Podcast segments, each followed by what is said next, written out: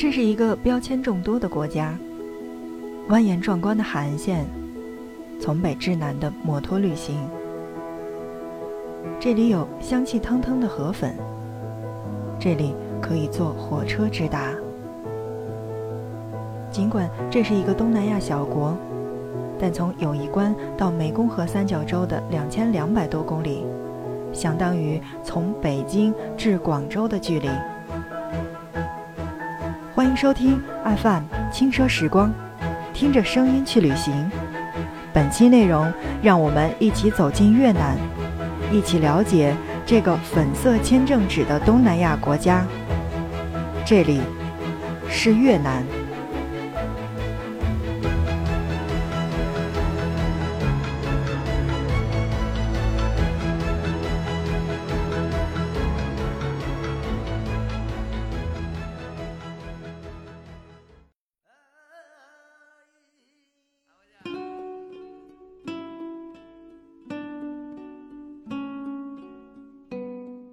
Hello，大家好，欢迎收听 FM 轻奢时光，听着声音去旅行。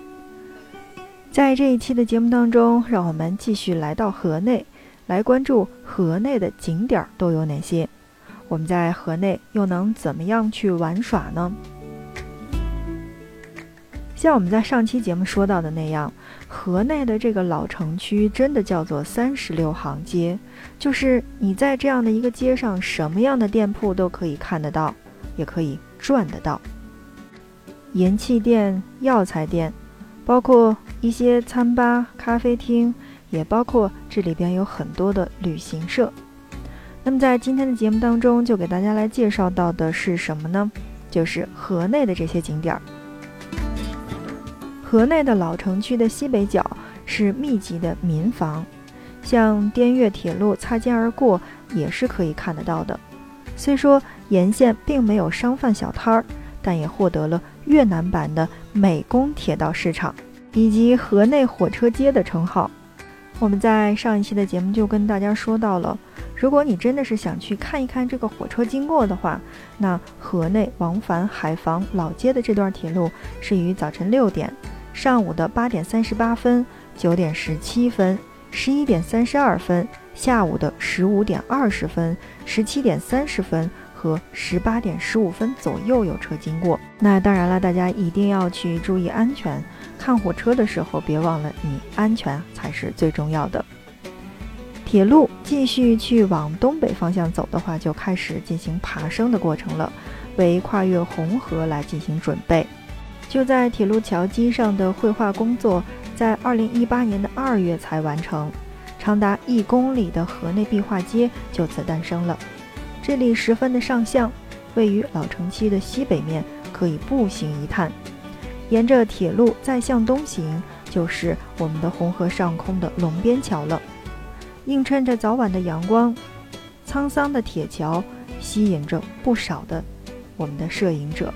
所以，在这个地方，我刚才说到的这个火车街和壁画街，是在河内可以逛到的景点之一。在上一期的节目当中，我们是跟大家说过了，这个早晨锻炼一定要去哪儿呢？就是要到环建湖去绕一绕。没错，我们下面介绍到的河内的景点之一叫做环建湖。这处小小的湖泊宛如一颗绿珠，镶嵌在河内老城区的东南角。湖泊的名字来源于十五世纪前半叶明朝军队击败了越南后的这个黎朝太祖而命名的。相传他从湖中得到了一把宝剑，战争结束后，宝剑又被一只乌龟叼入到了海中。湖泊南半部的水中有一个小小的龟塔，相传就是为宝剑所变的，也是河内的城市的地标之一。二零一六年的一月，在越南家喻户晓的环建湖，百年老鳖被发现已经死亡了。那个时候真是举国震惊。当然了，小湖的景色谈不上宜人，但每天从早到晚，各色人物相聚于此。这个免费的水景绿地，也成了体验河内市民生活的绝佳舞台。无论是清早络绎不绝的晨练者，还是午间出来休息的上班族，亦或者是夜风当中那些广场舞的，或者说是我们的街头艺人，总会看到一副歌舞升平的景象。缓剑湖是在河内不得不去到的一个地方，不妨有时间的话可以去看一看。就像莫斯科的红场、北京的天安门广场一样。河内的巴亭广场也是社会主义国家意志的象征。广场中央，胡志明主席纪念堂是所有人来此的目标。建筑外形参考了莫斯科的列宁墓，石材则取自越南的各地。侧墙的粤语标识以为“越南社会主义共和国万岁”和“胡志明主席永远活在人民的心中”。正对面的新筑大楼则是越南最高权力机关兼立法机构的国会大厦。绕过墙上书写着胡志明名言“没有什么比独立自由更可贵”的大厅后，就能看到胡志明的遗体躺在水晶棺内。但是在这儿需要提醒的是，是因为技术等原因，呃，通常是在每年的十到十一月。胡志明的遗体要转移到其他地方来进行保养，此时的这个纪念堂是闭馆的状态。参观时，就像我们国内的大部分地区是一样的，一定要注意自己的着装，包括我们在很多的寺庙当中也是一样的要求，就是肩膀和膝盖是不能露在外边的，包括帽子也是要取下来。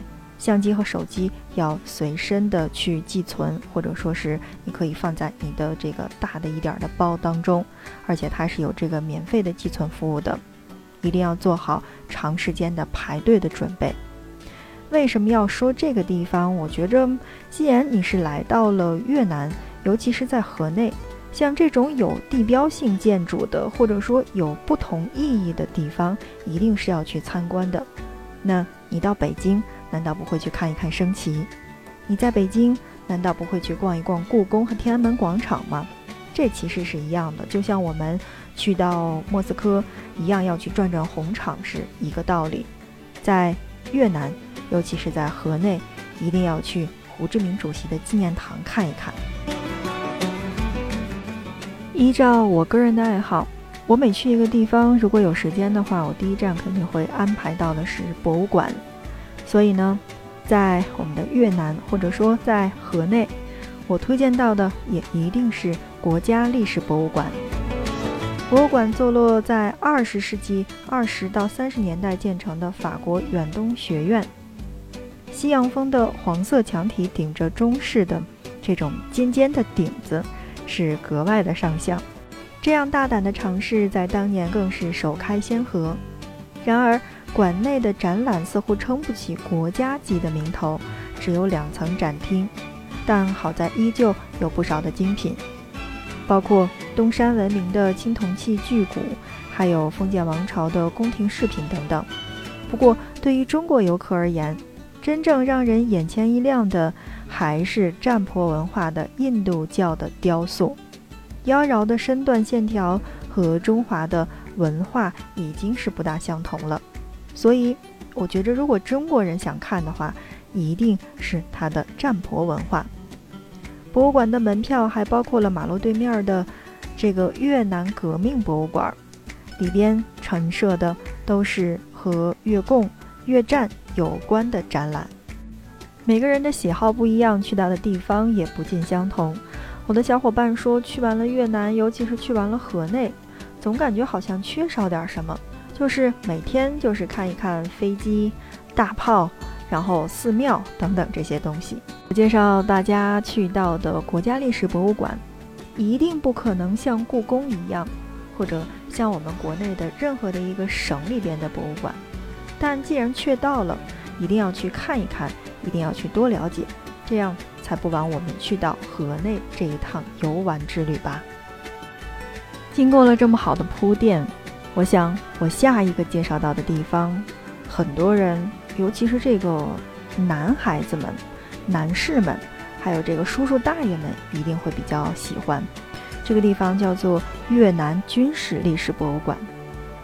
依照越南的历史观，远古以来的国家和民族就一直是浴火前行的，不停抵御着北寇、殖民者等外敌入侵，最终才能延续至今。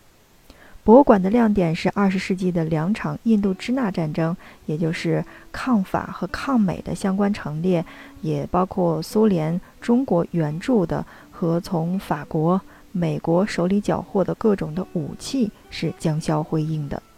其中包括了越式的米格二十一的战斗机，还有 T 三四坦克，包括 T 五四坦克和美国的 M 幺幺三坦克以及 B 五二的战斗机残骸等等。高高耸起的奇塔也在博物馆的范围之内。这座升龙皇城的建筑遗存也是河内的城市象征之一。博物馆的大门对面的街心公园立有列宁的塑像，西侧过马路就是中华人民共和国的驻越南的大使馆。我去到香港的时候，总喜欢在有中国国旗和香港国旗的地方去照相。那我觉着，虽然我没去过河内，但如果真心是可以的话，我想要在。中华人民共和国驻越南大使馆的门口去照个相，嗯，这个我还真是没有做过哈。如果有做过的小伙伴们，不妨来跟我说一下，是不是可以在大使馆门前照相？刚才我们说到了升龙皇城，那么再来关注一下升龙皇城究竟是一个什么概念？河内号称拥有千年建都史。二零一零年的十月十号，曾举行了盛大的庆祝活动，并有越南史上最大的阅兵仪式来进行祝兴。而在庆典的几个月前，升龙以及河内皇城中心区刚刚被列为了世界文化遗产。这个地方其实叫做升龙河内皇城中心区，所以呢，大家把这儿叫做升龙皇城。千年建都史始于公元一零一零年，当时这里已有唐朝安南都护府留下的大罗城。李朝李太祖钟情于这一带优越的地理位置和经济水平，下迁都诏，将都城从南面的八十公里（今为宁平郊区的华吕）移迁过来。据说他在入城时遇到了黄龙腾飞而起。故将新都命名为叫做升龙。之后的一千年的时间光阴当中，这里曾作为首都，也曾作为陪都的这个地位，或者说也作为法属燕郊联邦的首都，并在一八三一年或称河内而沿用至今。在这儿呢，要值得注意的是，这个地方和我们国内的很多的博物馆很相似，也就是周一不开放。周一属于闭馆状态，而它的开放时间是除周一以外的早晨八点到下午的五点钟。如果你要是问我在河内我们还有一些什么样的体验，就是总之是我不去景区看景点的话，我还有什么体验是可以做到的？那我觉着唯一推荐的就是水上木偶戏了。水上木偶戏几乎是旅行者到河内的必修的项目，也就是几乎百分之八十到九十，我们的旅行者都会去观看这个项目。